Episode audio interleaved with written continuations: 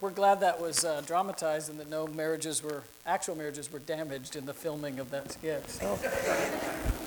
Apparently, I need to update my biography on the website because I am now the father of four grandchildren, and um, Blair is now married and no longer at home. So that would be bad news right now if Blair was at home. That would be serious. So, uh, no, it's not your fault. That's uh, it's just updating one's biography isn't one thinks about very often. So. So thanks for the introduction. Thanks for the invitation to be here. Let me just ask Tandy to come up for just a minute. We're just going to share a little bit about our life together. Tandy and I uh, met at church in high school, so we are high school sweethearts. And um, the reason she loves me is because she never dated anyone else, and she has nothing, nothing to compare me to. So she actually thinks I'm nice. And uh, now we're very grateful for the Lord introducing us uh, early in life. And uh, so we, we met in high school at church we, uh, we began dating, and uh, I worked for Tandy's father. For he was one of my first bosses in part-time work as a high schooler, and uh, we we stand before you as uh, a testimony to the faithfulness of God. Uh, this past July, we celebrated our 37th wedding anniversary. Tandy is to be commended for 37 years of faithfulness. And uh, so we're, we're thrilled to have the opportunity, particularly in Jupiter, with are the, the demographics of our church are unusual in that most churches tend to have not very many young people, uh, a lot of middle-aged and or older people, and ours is sort of a reversed bell curve. We have a huge number of young couples in our church, most of whom did not come from Christian homes. The first generation believers, uh, Christian marriages, now raising children and, and trying to figure out what God said about that because they can't just lean on their parents' example. And even if you did have Christian parents, you'd still need the scripture and your parents' example. So we have a wonderful opportunity. I, I sort of would describe what we do at Grace Immanuel as proactively having the opportunity to offer instruction like we'll enjoy together this weekend. That's probably uh, that's that's a big part of what I do. I would say because some of you may be saying, "What does a family ministries guy do?" And so I would say, give vitamins, proactively give new spiritual nutrition on marriage and family on a regular basis. The other half of the ministry we do is, is less public, more private, and that's the opportunity to, to give medicine one on one or two on two or one on two with couples who are having trouble, parents who have questions. So sometimes just sweet personal tutoring, uh, sometimes just painful spiritual surgery, and sometimes just saying, you know what, I can't unscramble the egg, uh, but I can give you some ketchup to make it taste better. so so uh, lots, lots of opportunity to disciple and to counsel and to teach publicly and privately from house to house, literally uh, help, helping marriages there. So the Lord, uh, the Lord saved both of us when we were literally children, and then we met each other when we were barely adults, and uh, we married very young. our children have tended to marry young, and we couldn't really say to our kids, don't get married so young. These, these young marriages don't last. You know, I can't say that. So I tried this instead. Your mother and I were just unusually mature for our age. And, and then they'd look at the wedding pictures and go, uh, not so much, Dad. were you even shaving when you got married? And so, uh, so we, we represent just, um, I was saying last night to a small group that helped plan this weekend some of my children are tempted to think that they're behind because they're teenagers and they don't know who they're going to marry yet. And we've had to say, we're, we're the anomaly. You're normal. To be 19 and not who you're going to know who you're going to marry, that, that's way more typical. So, so the Lord, I would just say, in his journey with us, um, been unusually patient. Um, when we were not spiritually discerning, he, he guided us and protected us. He, he, think of it this way He just brought all the right people into our lives to bring us truth from God's Word at just the right times when we were open to it. And if you said, what's the easiest way to describe 37 years of marriage, that's, that's what it would be. So, for you men, I would say if, I, if there's anything that I've I learned in 37 years of marriage, it's, it's this um, that spiritual neutrality, when, when we go spiritually neutral, that that is actually painful for our wives. And um, and as, I, have seen Tandy either thrive or struggle based on my openness and my willingness to just initiate spiritual contact that uh, there were plenty of times when I thought, well, I know I could be doing more, but at least I'm not hurting anyone. I came from a loud and volatile house, and I don't tend to be loud or volatile.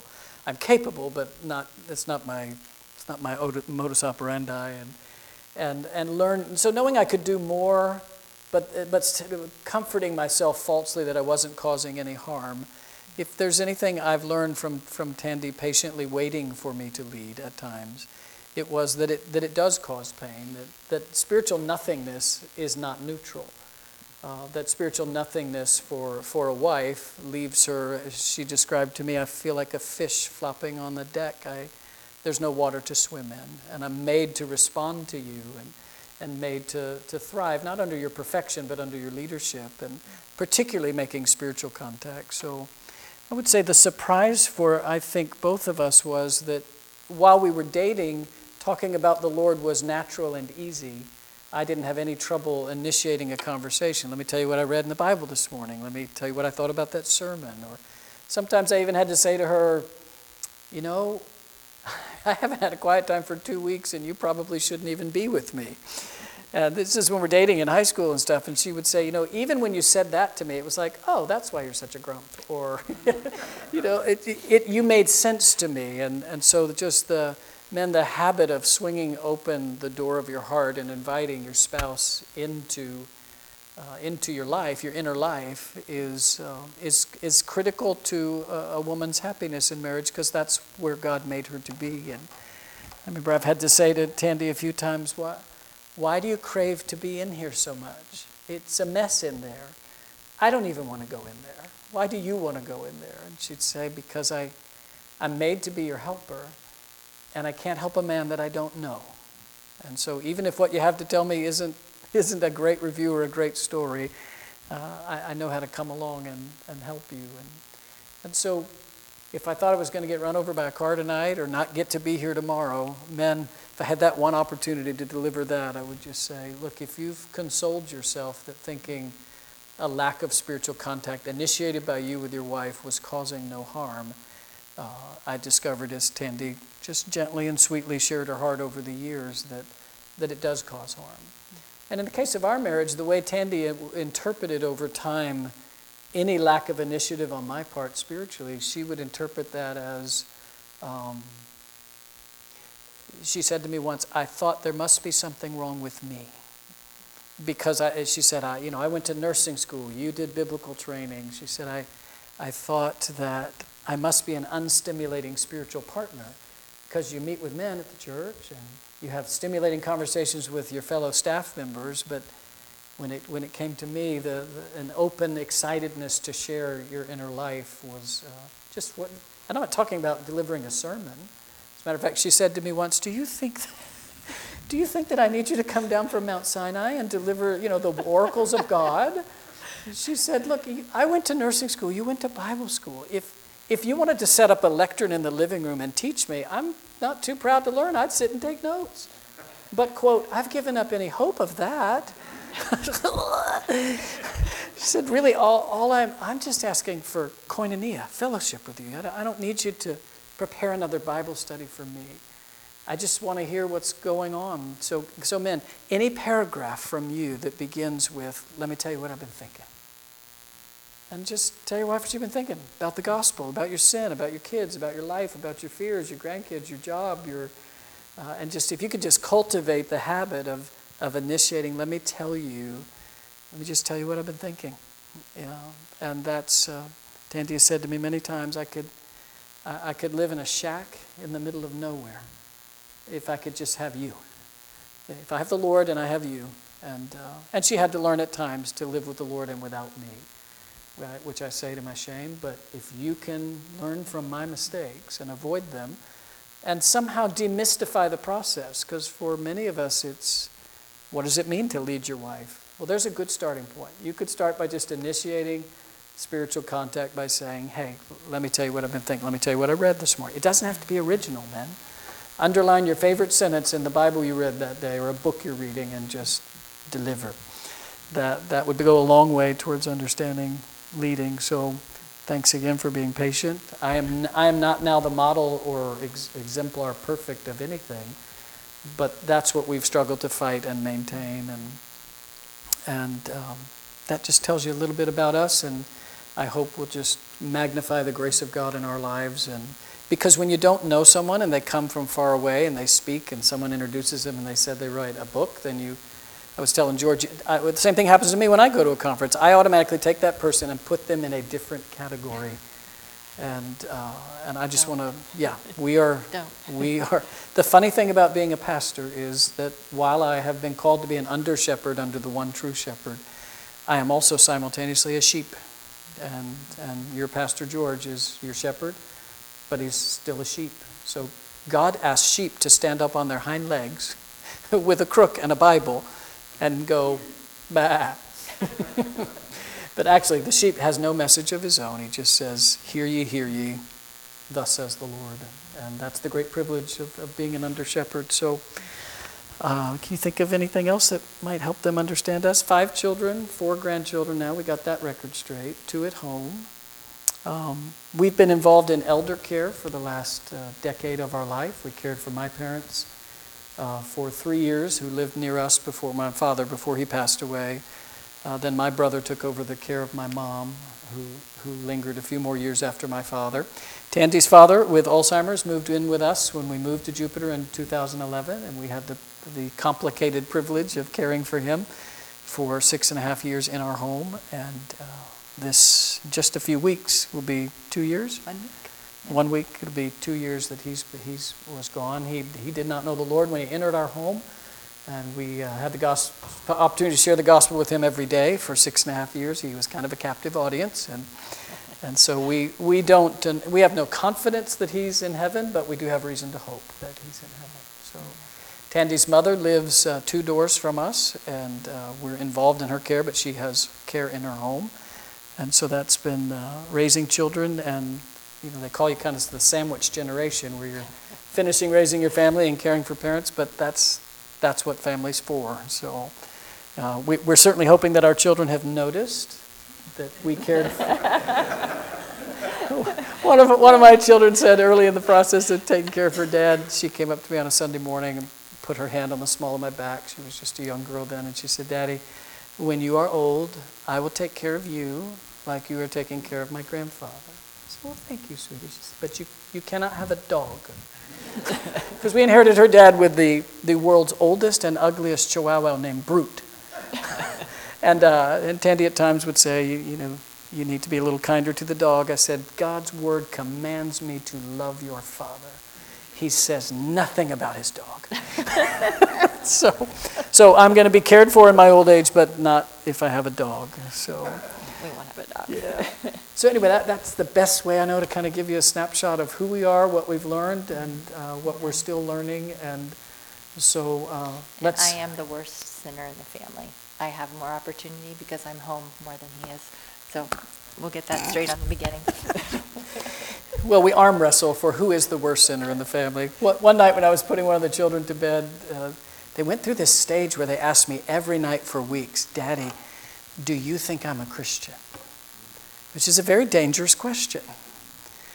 Uh, so I evade the question by answering in the third person. Well, sweetie, the Bible says a Christian is someone who God has opened one of their eyes to see that, uh, to see that they are a great sinner.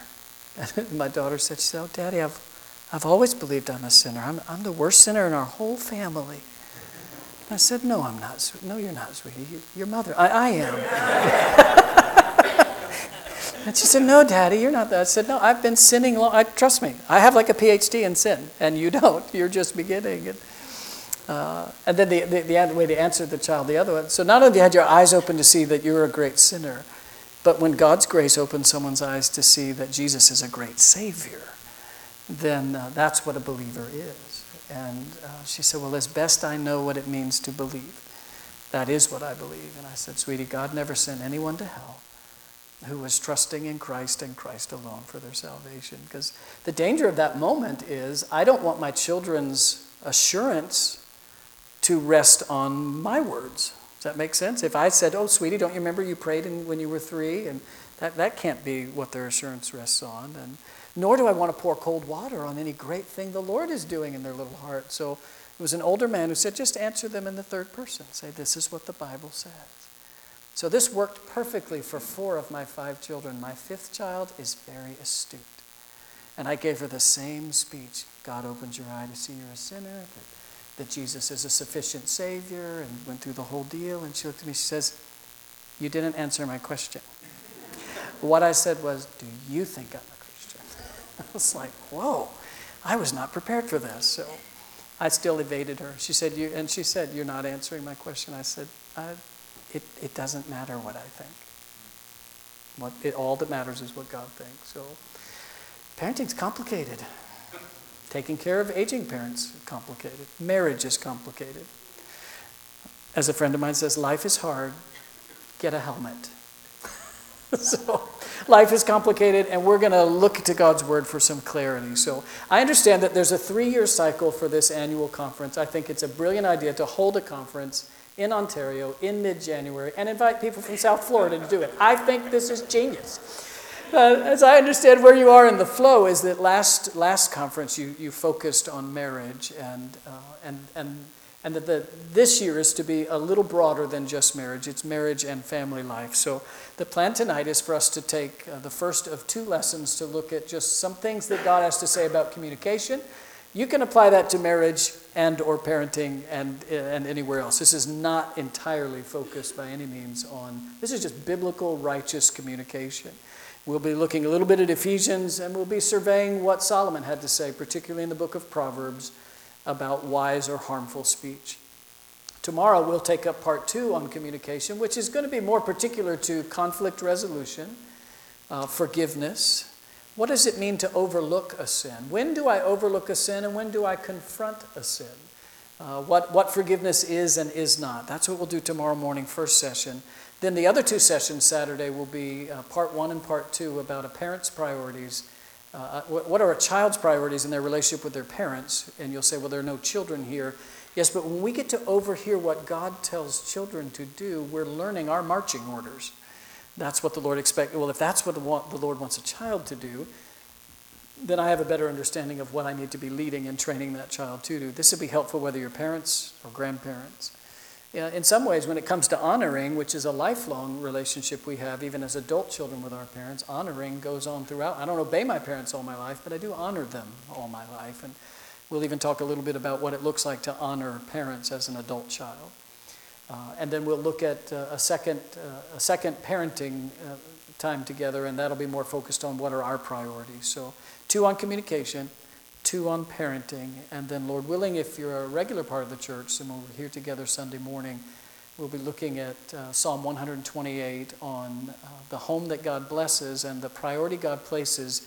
You want to see blessing in your marriage, your vocation, and your family life, then the number one prerequisite is to fear God. That God fearing men are blessed with happy wives, children, and jobs.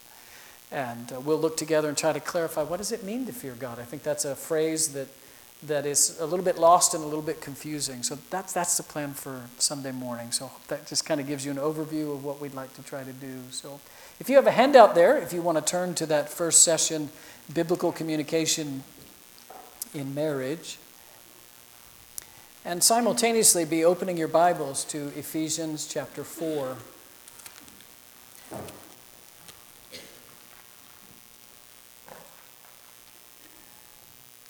I hope that what the handout will do is allow you to have the opportunity to go back and look more carefully at some of these passages. Because we're sweeping through a number of Proverbs in just a moment after we get out of Ephesians, I just went ahead and printed the actual text there for you so that you aren't constantly flipping through Proverbs. But uh, I hope this will be helpful to you as we, as we look at this issue of, of speech and communication. Just as we open Ephesians 4, let's pray together and ask for the Lord's grace. Uh, Father, our desire is for you to be put on display today and this weekend and tomorrow, that you would get yourself glory as your children, your sheep who love your voice, look into your word.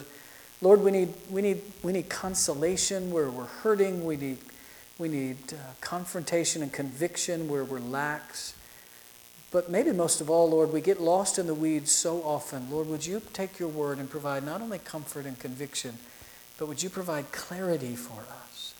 Um, uh, demystify our own hearts to us so that we're no longer a mystery to ourselves. We pray this in Jesus' name. Amen. In Ephesians chapter 4, Paul is not talking about marriage. That will come in Ephesians chapter 5. But in Ephesians chapter 4, he's contrasting, reminding the church in Ephesus in regards to the way you used to live. Put that aside and take that off like you would a, a filthy garment. Put that away from you and put on the new self. There's one step in between that's often overlooked. He says, Put off the old self, have your mind renewed, and then put on the new self. And it's after that sort of three part instruction, which, by the way, sets Christianity apart from mere behavioral modification. If all the Bible said was put off the old things you used to do, put on the new, well, that could just be behavioral, external change, window dressing, self reformation.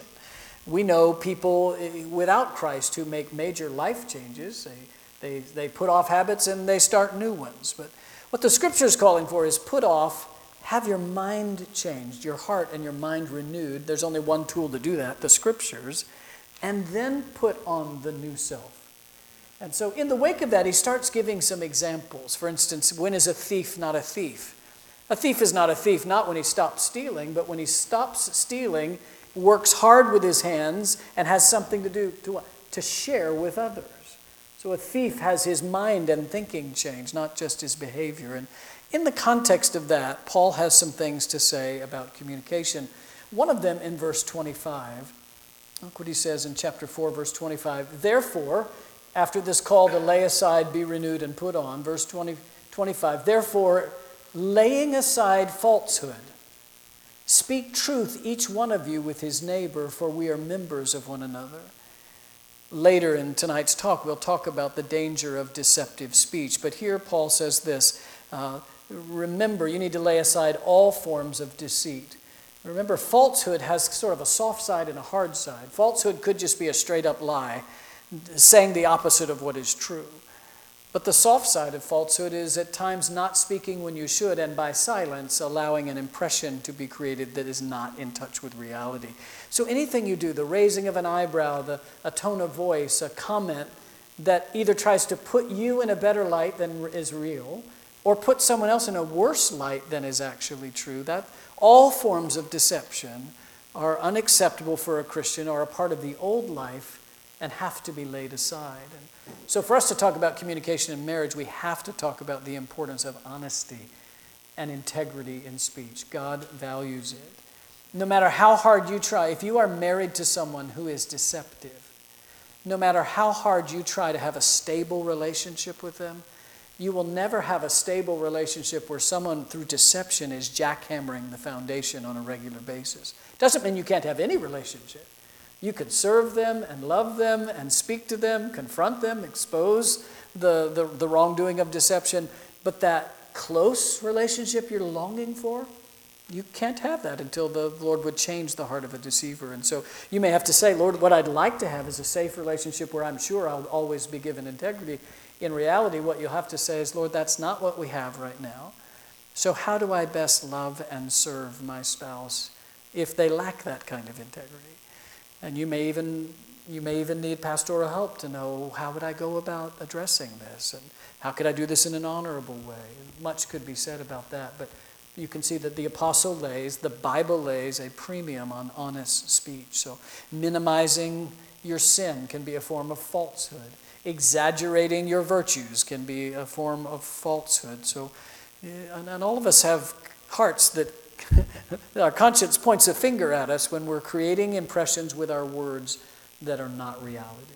So lay aside falsehood, quoting from the Old Testament speak truth, each one of you with his neighbor. Why? For we are members of one another.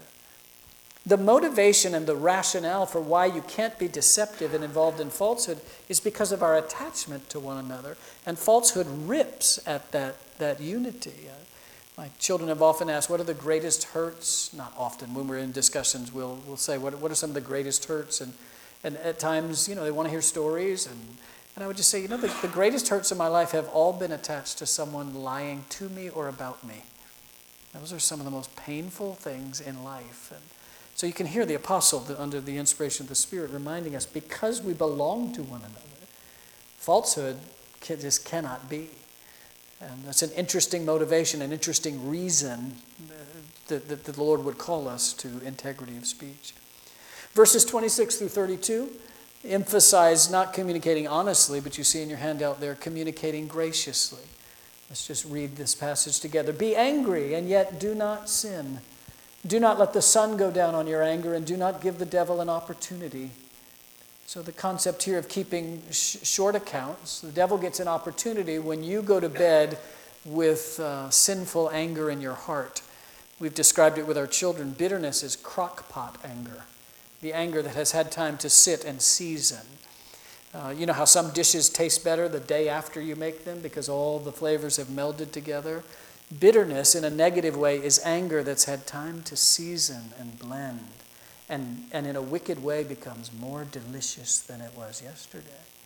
And that gives Satan an opportunity in the body of Christ. It gives uh, Satan an opportunity in any relationship, and in the, in the particular closeness of marriage, sets us up for, for danger here. So there's obviously a righteous kind of anger that the Lord is actually commending here. Be angry. If you want to figure out what is it, how can I be righteously angry? Think about this. When you're offended and angry, ask yourself this simple question Is God offended by what just happened? And if you're offended by the same things God's offended by, then you may have a shot at righteous anger. I, I read this verse and continually think, Lord, I don't think I've ever obeyed this verse. I don't know that I've ever been angry without very quickly polluting it with sin. Because even when I get offended by the things that offend God, before I know it, for a moment, maybe I get in, I, am sharing the offense of God. You hear somebody take the Lord's name in vain. You hear someone distorting uh, on the television, a, a, a false teacher distorting the gospel and bilking widows for their money. I get mad about that stuff. But boy, I'll tell you what, it isn't very long before my anger gets infected with self righteousness and I start thinking before I know it, not only am I offended by what you do, but I don't do that and I'm better than you. And so this is, this is a fine line, but obviously the Lord believes it's possible. Be angry about the things that make me angry, yet do not sin. Further down in verse 29, we, you see we're to avoid unwholesome kind of communication. Look at 29. Let no unwholesome, that, that's the word for putrid, rotting, putrefying, decaying. Let no unwholesome word proceed from your mouth. Oh, that's what I should lay aside. Once my mind is renewed, what, what should be the new kind of speech that comes from my mouth? Only such a word as is good for edification the word edification means to build up. It's the opposite of this putrefying, rotting words, unhealthy words. This is words that would, that would edify, that would build up, robust words that would be filled with truth and nutritious, as it were. Only such a word as is good for edification according to the need of the moment. Boy, sometimes you know the right thing to say, but is this the time to say it? That's why Solomon would say about wise speech that an apt answer is, is such joy, joy to a discouraged heart. The right word spoken at the right time, he says, like apples of gold in settings of silver. That's how rare and valuable it is. This is what the Lord is saying put aside putrid speech, use your tongue as a vessel to build others up, but be sure you say the right thing at the right time. Sometimes timing is the issue. And so look at the rest of verse 29. According to the need of the moment, What's the ultimate purpose of your speech? So that it will give grace to those who hear. Immediately followed by verse 30 don't grieve the Spirit of God. That means within this context, one of the things that grieves God's Spirit is this very thing putrefying speech. And you know, the reality is, it's just so much more tempting in the privacy of your home. Which means a lot of times the reason we're keeping our speech as it is for fear that someone else might hear us means I'm not being motivated by the fear of God because God is in your house when no one else is there. And if fear of God were motivating you, all of a sudden you realize, boy, sometimes the reason I curb my tongue is not for the noblest reason. Why did God make your tongue? To give grace to those who hear the words you speak. I had a friend of mine who said one time, Before I speak, sometimes I say to myself, quote, Is what I'm about to say an improvement on the silence? I thought, Boy, that would save a lot of wasted words, wouldn't it? Is what I'm about to say an improvement on the silence? Let's just finish reading the chapter. Do not grieve the Spirit of God by whom you were sealed for the day of redemption. Let all bitterness, that's that crockpot anger, anger that lasted more than a day. Let all bitterness and wrath and anger, those are that's more the volcanic explosion of anger. Those are so bitterness is long-term anger. Uh, wrath and anger, while very related, they're both uh, related to one another. They both refer to flash anger. So sustained anger and, flesh, and flashy anger, let it all, it says, let all bitterness and wrath and anger and clamor, clamor are the words that come from the anger, loud, heated exchanges. Let all clamor and slander, slander is the biblical word for saying someone, something about someone that's not true in the context of marriage, primarily Paul is thinking here of the church, but in the context of marriage, slander can come from those times where you exaggerate your spouse's fault. You always, you never, it's constant. Those are all words that would fall under this term of slander. Is it really true always? Never? Constant? That's, that's slander. So he begins with the heart. In the heart is their bitterness, long term anger. Then he continues in the heart is their anger, is their wrath. That's the flashes, volcanic anger. Then he moves to the speech is their clamor and slander. So, what is he saying about all of this? What's the command? Let it be put away from you. And then, just when you think he's done, he adds this along with, and he goes back to another heart attitude all malice. Malice, maliciousness, just mean spirited. It's as close to the word hatred as you're going to get in the New Testament. Just, just hatefulness. Now, you, it, you'd think that he's talking to unbelievers. Who is this letter written to? Christians, a church, in a cosmopolitan city, surrounded by idolatry and sensuality, uh, a, a, a largely mature church. The church in Ephesus, we get to the book of Revelation, we learn the church in Ephesus, though they would lose their first love, did very well. So, this is the church where Paul left behind and left Timothy there to be his apostolic delegate and continue to pastor the church. Christians still need to hear these words. And so, the, the two big imperatives in, in Ephesians 4 here are, are the honesty of communication, and then I just took all that other and just categorized it under gracious communication. So if you're like me, you're already saying, ouch, and I need help. And that's what the rest of this handout is intended to do. So, what I'd like to do now is just use the book of Proverbs as an overview of biblical speech. We're going to look at, at five different things righteous speech, uh, the, the fruit of it, the blessings that come from righteous speech. Then we'll look at some distortions in communication. For some of you, the issue is non communication. No one would ever accuse you of talking too much or yelling, you just don't talk at all.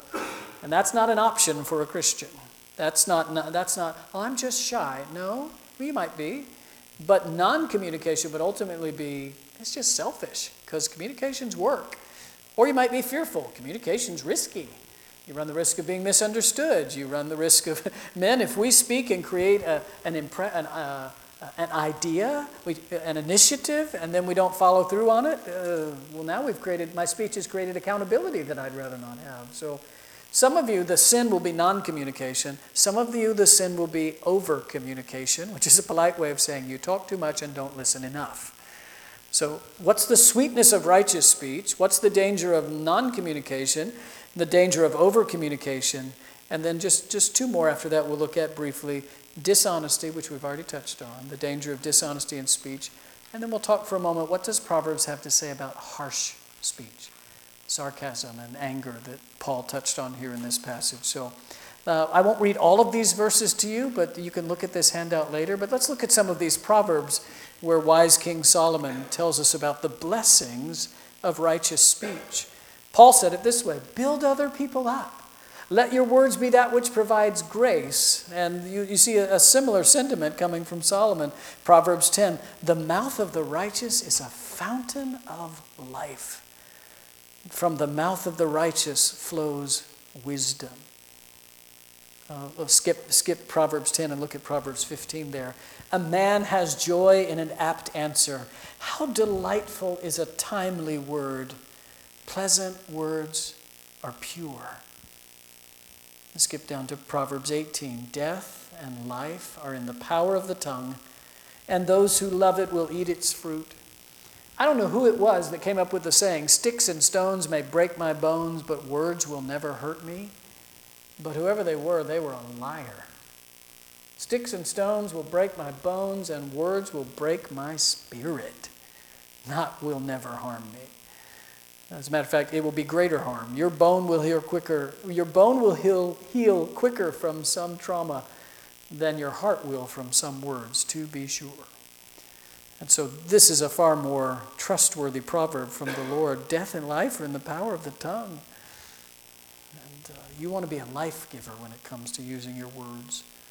Proverbs 25, like apples of gold and settings of silver, is a word spoken in right circumstances. So let's uh, turn to the next page in your handout. That's the blessing of, of righteous speech. That's, that's your goal, that's who you want to be.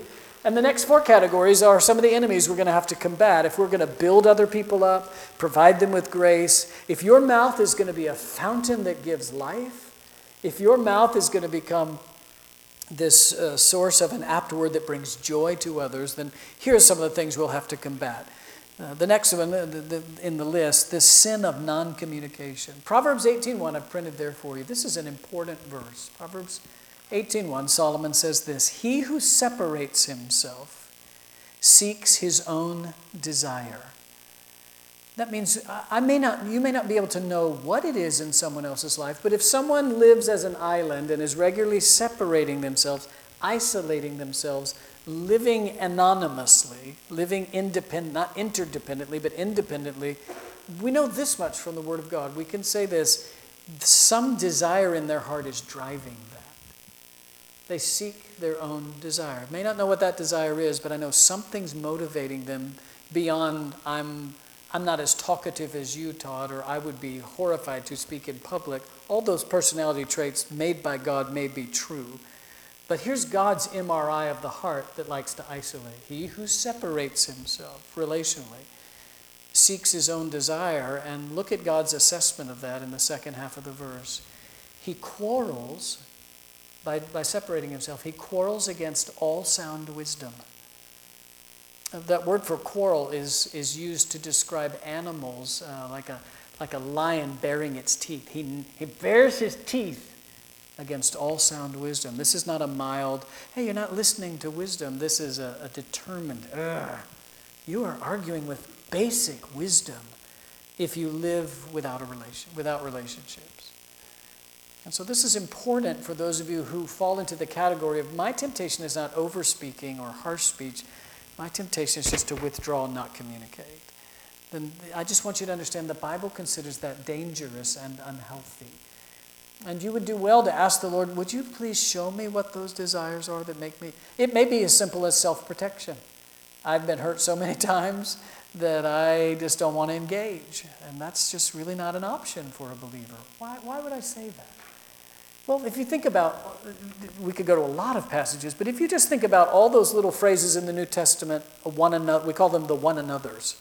And I've listed some of them there for you. Build up one another, admonish one another, be truthful with one another, teach one another, comfort one another, encourage one another, pray for one another, stimulate one another to love and good deeds, confess your sins to one another, greet one another, comfort one another. Do not bite and devour one another. Do not lie to each other. All of those one another's involve speech. No, there. I could bring you a meal. I could bring you flowers. You know, if you were discouraged, that might be way encourage one another. It isn't always speech, but primarily, how am I going to encourage you? Walk up to you and just kind of go, hmm, I need to say something. It doesn't need to be original. It doesn't need to be any more profound than, than a verse of Scripture. But, but do you see, you could never fulfill all these things that are just a New Testament expectation. You want to know what normal body life looks like in the, in the, in the church? It involves this kind of thing. It means you got to know some people, not everybody, some people well enough to know. You'd have to know somebody relatively closely to know how to encourage them. in any specific way. And so, so there's this, for some of you, the danger you'll want to go to go to work on in your life is is withdrawing and just not communicating. So these these commands, you know, imply meaningful relationships. So I listed some other passages there that help you kind of flesh this out. Paul says of the church in Rome in chapter 15 in his letter, he says, You yourselves, this is what I know and I'm convinced of this, you yourselves are full of goodness, filled with all knowledge, and able to admonish one another. The word admonish, you'll see I put there in your notes, it literally just means take truth and place it into someone's mind. He says, and I know that you're able, and we tend to think, Oh, that's, that's the pastor's job. He, and, and that is a part of a pastor's job, to place truth and proclaim it into your minds. But Paul's just talking about member to member life. I know that you're capable of doing this, placing truth in each other's minds. You have to use words to do that. 1 Thessalonians 5:14 says we should admonish the unruly. We should encourage the faint-hearted. You're going to do that with words. 2 Thessalonians 3 admonish someone as a brother. Place truth in the mind. So if you're a non-talker, you're going to have to work on talking more and just fill your content with the things of God. Letter C in your outline is a different sin, the sin not of non communication, but over communication you can probably guess that of the two of these, this is going to be the one that's harder for me. I am verbose, I am loquacious, I talk for a living. And so the proverb says, where there are many words, transgression is what? Do you know the verse? It's unavoidable. And so the idea is not merely to multiply your words, uh, but, but you can be guilty of over communication, particularly if you're the one always talking and not ready to listen. And for some of you, that'll be the issue in your marital communication. Look at what Solomon says about listening and talking. The wise of heart will receive commands, but a babbling fool will come to ruin. Where there are many words, I just quoted, transgression is unavoidable. But he who restrains his lips is wise. So it's not just talk, it's listen. A prudent man conceals knowledge, but the heart of fools, blah, blah, blah, proclaims his folly. The one who guards his mouth preserves his life. The one who opens wide his lips, he will come to ruin. The beginning of strife is like letting out water, so abandon the quarrel before it breaks out. Even a fool, when he is silent, is considered wise. When he closes his lips, he's considered prudent. Just a few more on the next page. A fool does not delight in understanding, but only in what? Revealing his own mind. Let me tell you what I think about that. If you're an under communicator, the answer to, to being a careful communicator is not to, not to blab out your own opinions, but to speak truth within the body of Christ with others. So you don't want to reveal your mind, but please reveal the mind of God to me, wherever you know what the mind of God is. Proverbs 18 He who gives an answer before he hears, it is folly and shame to him. You start, you ever heard somebody talking and you're already preparing your next sentence and they haven't even finished yet? That's, a, that's, that's an unloving attitude and, and it's a sign of pride, and we must be careful. Listen fully before you answer. Proverbs 21 He who guards his mouth and his tongue guards his soul from trouble. Turn that one on its head. He who does not guard his mouth and his tongue throws his soul into all kinds of trouble. Aren't some of the most shameful, remorseful moments of your life that moment uses, if I could just take those words back? So he's, he's warning us on the front end guard your soul, protect your soul from that shame and that grief by guarding your lips. Another obstacle to biblical communication is this dishonest speech that we've already touched on in Ephesians. Just a few more words about that. I categorized some proverbs where you're being deceptive about yourself, uh, trying to protect your own reputation. This proverb 28:13, this is the first verse of scripture I memorized. My mother, after she became a believer, began teaching me the Bible every morning before I got on the school bus in our double wide trailer in Virginia Beach, Virginia, where I thought we were rich because we had one of only three double wides in the whole neighborhood. And as you know, wealth is a relative term. And in that double wide trailer, the Lord That, that's where I came to know Christ, and that's where my first discipleship happened at the knee of my mother. This may not be the first verse she ever had me memorize, it'd be an odd place to start, but it's the first one I remember. And it became important because I grew up in a home full of habitual lying. And before I came to Christ, I was, even at a young age, I was already a habitual liar. And, and it would be something that the Lord would continue to convict about. So, how interesting and how profitable for my life has been this first verse I remember He who covers his sin will not prosper. I, I, I, this is as vivid to me as anything. Mommy, what does prosper mean? Will not do well, won't thrive. He who covers his sin will not prosper. But he who confesses with his mouth to those who, who need to be confessed to and forsakes it will find the one thing you're sure you won't find. Why are you motivated to cover your sin? Because if anybody knew, they would never love me. That the cringing fear in all of us. If anybody really knew what I was like, you would reject me. And this verse says you'll find not rejection, but compassion. Now remember, this is a proverb, not a promise. In human relationships, I cannot promise you that every time you confess your sin to someone that you will be met with compassion. But from other places in God's word, I can tell you on the authority of God's word, if you uncover your sin before God, you will find compassion. When you confess it and forsake it, you'll find compassion 150% of the time. David would say, after his sin was forgiven of, of adultery and arranging for murder, he would say in Psalm 32, How blessed, how happy is the man whose sin is covered. By who? You weren't blessed, David, when you covered your sin. He says, No, no, no, don't misunderstand me. When it's covered by God. How blessed is he to whom the Lord does not impute his iniquity anymore. So, precious verse to me. Deception, deceiving others about myself would be an early lesson I would have to learn. Own your sin, confess your sin. And I found compassion with God.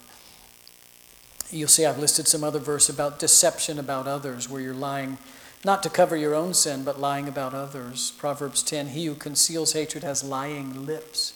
He who spreads slander is a fool. Lying lips are an abomination to the Lord, but those who deal faithfully are his delight. He who goes about as a slanderer reveals secrets. Therefore, do not associate with a gossip. One author I read defined gossip in this way. He said, Gossip is confessing someone else's sin to someone else. Repenting is confessing your sin to God. Gossip is confessing someone else's sin to someone besides God. Makes it sound even uglier, doesn't it? Uh, not my job to confess your sin to others.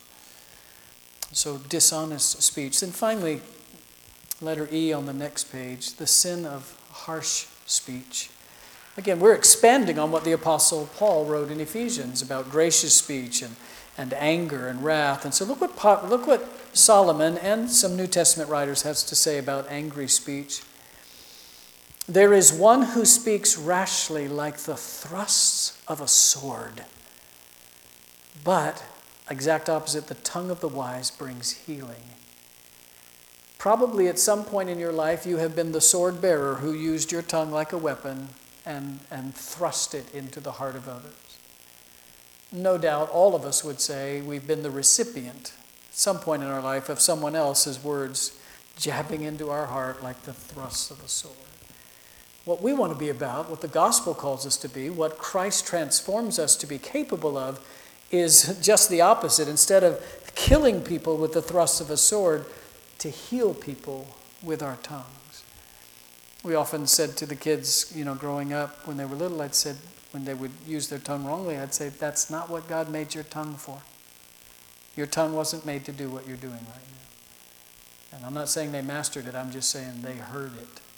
And of course, there are times when I was the example, I, I was the one doing the, the, uh, the sword bearing and and uh, having to seek their forgiveness on a frequent basis. Proverbs 15 a gentle answer turns away wrath, but harsh words just stir up anger. The tongue of the wise makes knowledge acceptable, but the mouth of fools sprouts folly. A soothing tongue is a tree of life, but perversion in it, in the tongue, crushes the spirit. The heart of the righteous ponders, thinks before it speaks, ponders how to answer, but the mouth of the wicked pours out evil things. He who restrains his words has knowledge, and he who has a cool spirit is a man of understanding. For lack of wood, the fire goes out, and where there is no whisperer, contention quiets down. Like charcoal to hot embers and wood to fire, so is a contentious man to kindle strife. Do you see a man who's hasty in his words? There is more hope for a fool than for him. And then from the New Testament, Galatians 4, look at the second half of that passage. If you bite and devour one another with your words, if you bite and devour one another, take care that you are not consumed by each other. And from the Apostle James, if anyone thinks himself to be religious and does not bridle his tongue, but deceives his own heart, this man's religion is worthless. No one can tame the tongue, James goes on to write. It is a restless evil and full of deadly poison. With it we bless the Lord and Father, and with it we curse men who've been made in the likeness of God. From the same mouth come both blessing and cursing. My brethren, these things ought not to be this way. Collected wisdom from the scripture to remind us why God made your tongue. As we close and we'll take a break, would you just turn to Isaiah chapter 50 for a moment? I just would want to put our majestic Savior's glorious righteousness in his speech on display. Isaiah chapter 50 is one of four sections in Isaiah that we've come to call the servant songs. Not really because they were ever sung, but because in amongst Isaiah's uh, anthology of his prophecies, these are just some places where the language just rises to such pristine poetic beauty that, that they almost begin to feel more like lyrics to a song. And, and Isaiah 50 is one of those passages. Begin reading with me in verse 4. Speaking 700 years before Christ was born, Isaiah speaks in first person as if he were Christ. So, hear what the Spirit of God inspires Isaiah to say about the ministry of Jesus. It's as if you're hearing Jesus speak through Isaiah 700 years before his incarnation. And this is what Jesus says The Lord God has given me the tongue of disciples. Literally, the tongue of a trained one.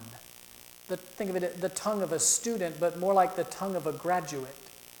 The Lord God has given me a tongue that has been trained.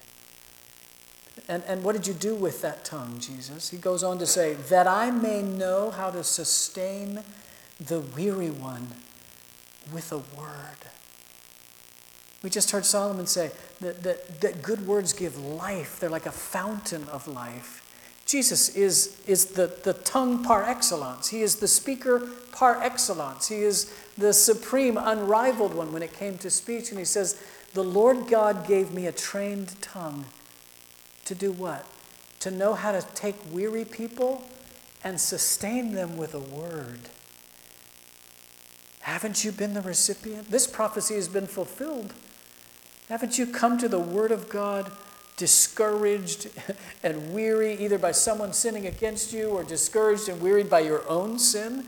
Has not Christ sustained you when you were weary with a word? This is who we want to be. Christians, we're little Christs. We are, we are to uh, bear as much resemblance this side of heaven to Him as possible, to do what He did, to think like He thought, to say the kinds of things He would say. And if Jesus knew how to sustain weary people with a word, then that's what I want to use my tongue for. That's what a tongue was made for. But you better brace yourself if you want the same ministry of Jesus in in sustaining weary people with a word because he goes on to say, The Lord God, He awakens me, Christ, the future servant, the servant. He awakens me morning by morning. He awakens my ear to listen as a disciple. First, we had a tongue that had been discipled. Now we have Jesus saying, I have an ear that was discipled. He wakens me morning by morning. Uh, this, this training went on perpetually. The idea that it's not that one time God trained my tongue and I was ready. It, it, was, it was a continual process. And he says, The reason I knew what to say with my mouth was because I also had an ear that got trained to listen. He awakens me morning by morning. He awakens my ear to listen as a disciple. And lest you think that it was sweet nothings that God whispered into Jesus' ear, if you're going to follow Christ, you better be ready for to obey a command even if it's hard. Look, look what Jesus heard God saying. The Lord God opened my ear, and I was not disobedient. That means that what the Lord God was saying, God the Father, into God the Son's ear, was a commandment to be obeyed. I was not disobedient nor did I turn my back. But I gave my back to those who strike me, and my cheeks to those who pluck out the beard. I did not cover my face from humiliation and spitting. The Lord God helps me, therefore I am not disgraced. Therefore I have set my face like flint, and I know I will not be ashamed. Now, obviously, God is not going to speak into your ear that you need to go on the mission to save the human race from their sin. We will not reconcile to people through the shedding of our blood the way our Savior did, but nevertheless, a trained tongue comes from a trained ear that's ready to be submissive to whatever the Father calls us to do. And so, what a, what a mighty Savior we have. Jesus obeyed the Father's words and came and suffered in the place of sinners. And I just could not resist showing you, and, and we see this played out in the gospel, how perfectly our Savior used his words. To the point that people would say of him, No one ever taught like this man taught. He doesn't teach like the other teachers, he teaches as one having authority because he had marching orders from his father. So we all have lots of room to grow here. Do not be discouraged. It's okay to feel the weight of the sobriety of the Word of God coming and saying, Here's a mirror. You know, we're told the Word of God is a mirror. Look into it and the only foolish thing you could do now is to see dirt on your face. Oh, Lord, I got a long way to go in my communication. To see dirt on your face and walk away from the mirror.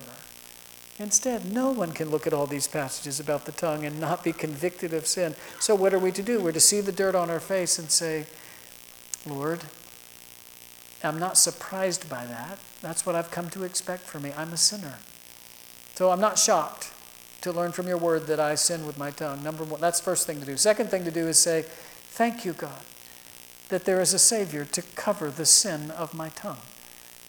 And then, Lord, help me to renew my mind. We've just stared into the vessel, the tool that God uses to renew the mind, so that we can put that off and put that on. And this is not an event, it's a process. So you're going to put it off and put it on tonight in a fresh way, and tomorrow morning you're going to get up and do it again. And who knows, you might even sin with your tongue on the way here tomorrow morning. Oh, Surely not. I've already had to ask my wife. What you never want to do, by the way, as a preacher, is go and teach a marriage conference. Because you just get tested the whole weekend you're doing it.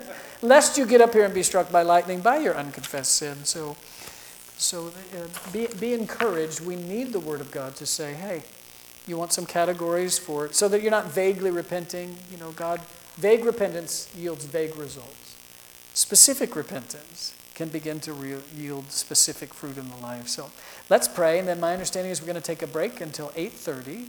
And at 8:30, um, your pastor asked if I would just sit down at the piano and just sing a handful of songs for you. So I selected some uh, two of the songs I wrote for two of my married children. And then uh, I want to close with a special song that I think would be encouragement to George on, on preaching the word from 2 Timothy 4. And depending on how much time I, I'll, i may sing a couple of other songs that, uh, that just songs about family life that I've written over the years. So refreshments to the right, correct? And then back here at 8:30. Okay, let's pray. Father, thank you for the gospel which assures us that the sin uh, of our life, whether it's in word, thought, or deed, has been paid for by Christ. But we don't merely take comfort in the thought that our sin has been atoned for. We thank you that on the cross you didn't just die for the pardon of our sin, but that so we could have power over sin. And so thank you for the promise of 1 Peter 2:24. He himself bore our sins in his body on the cross, their substitution, so that we might die to sin and live to righteousness. There's not only pardon in Calvary, but you died on the cross to give us power over sin. And Lord, we pray that you would give us power to harness this tiny member of our body that can cause so much good or so much harm. We pray in Jesus' name, amen.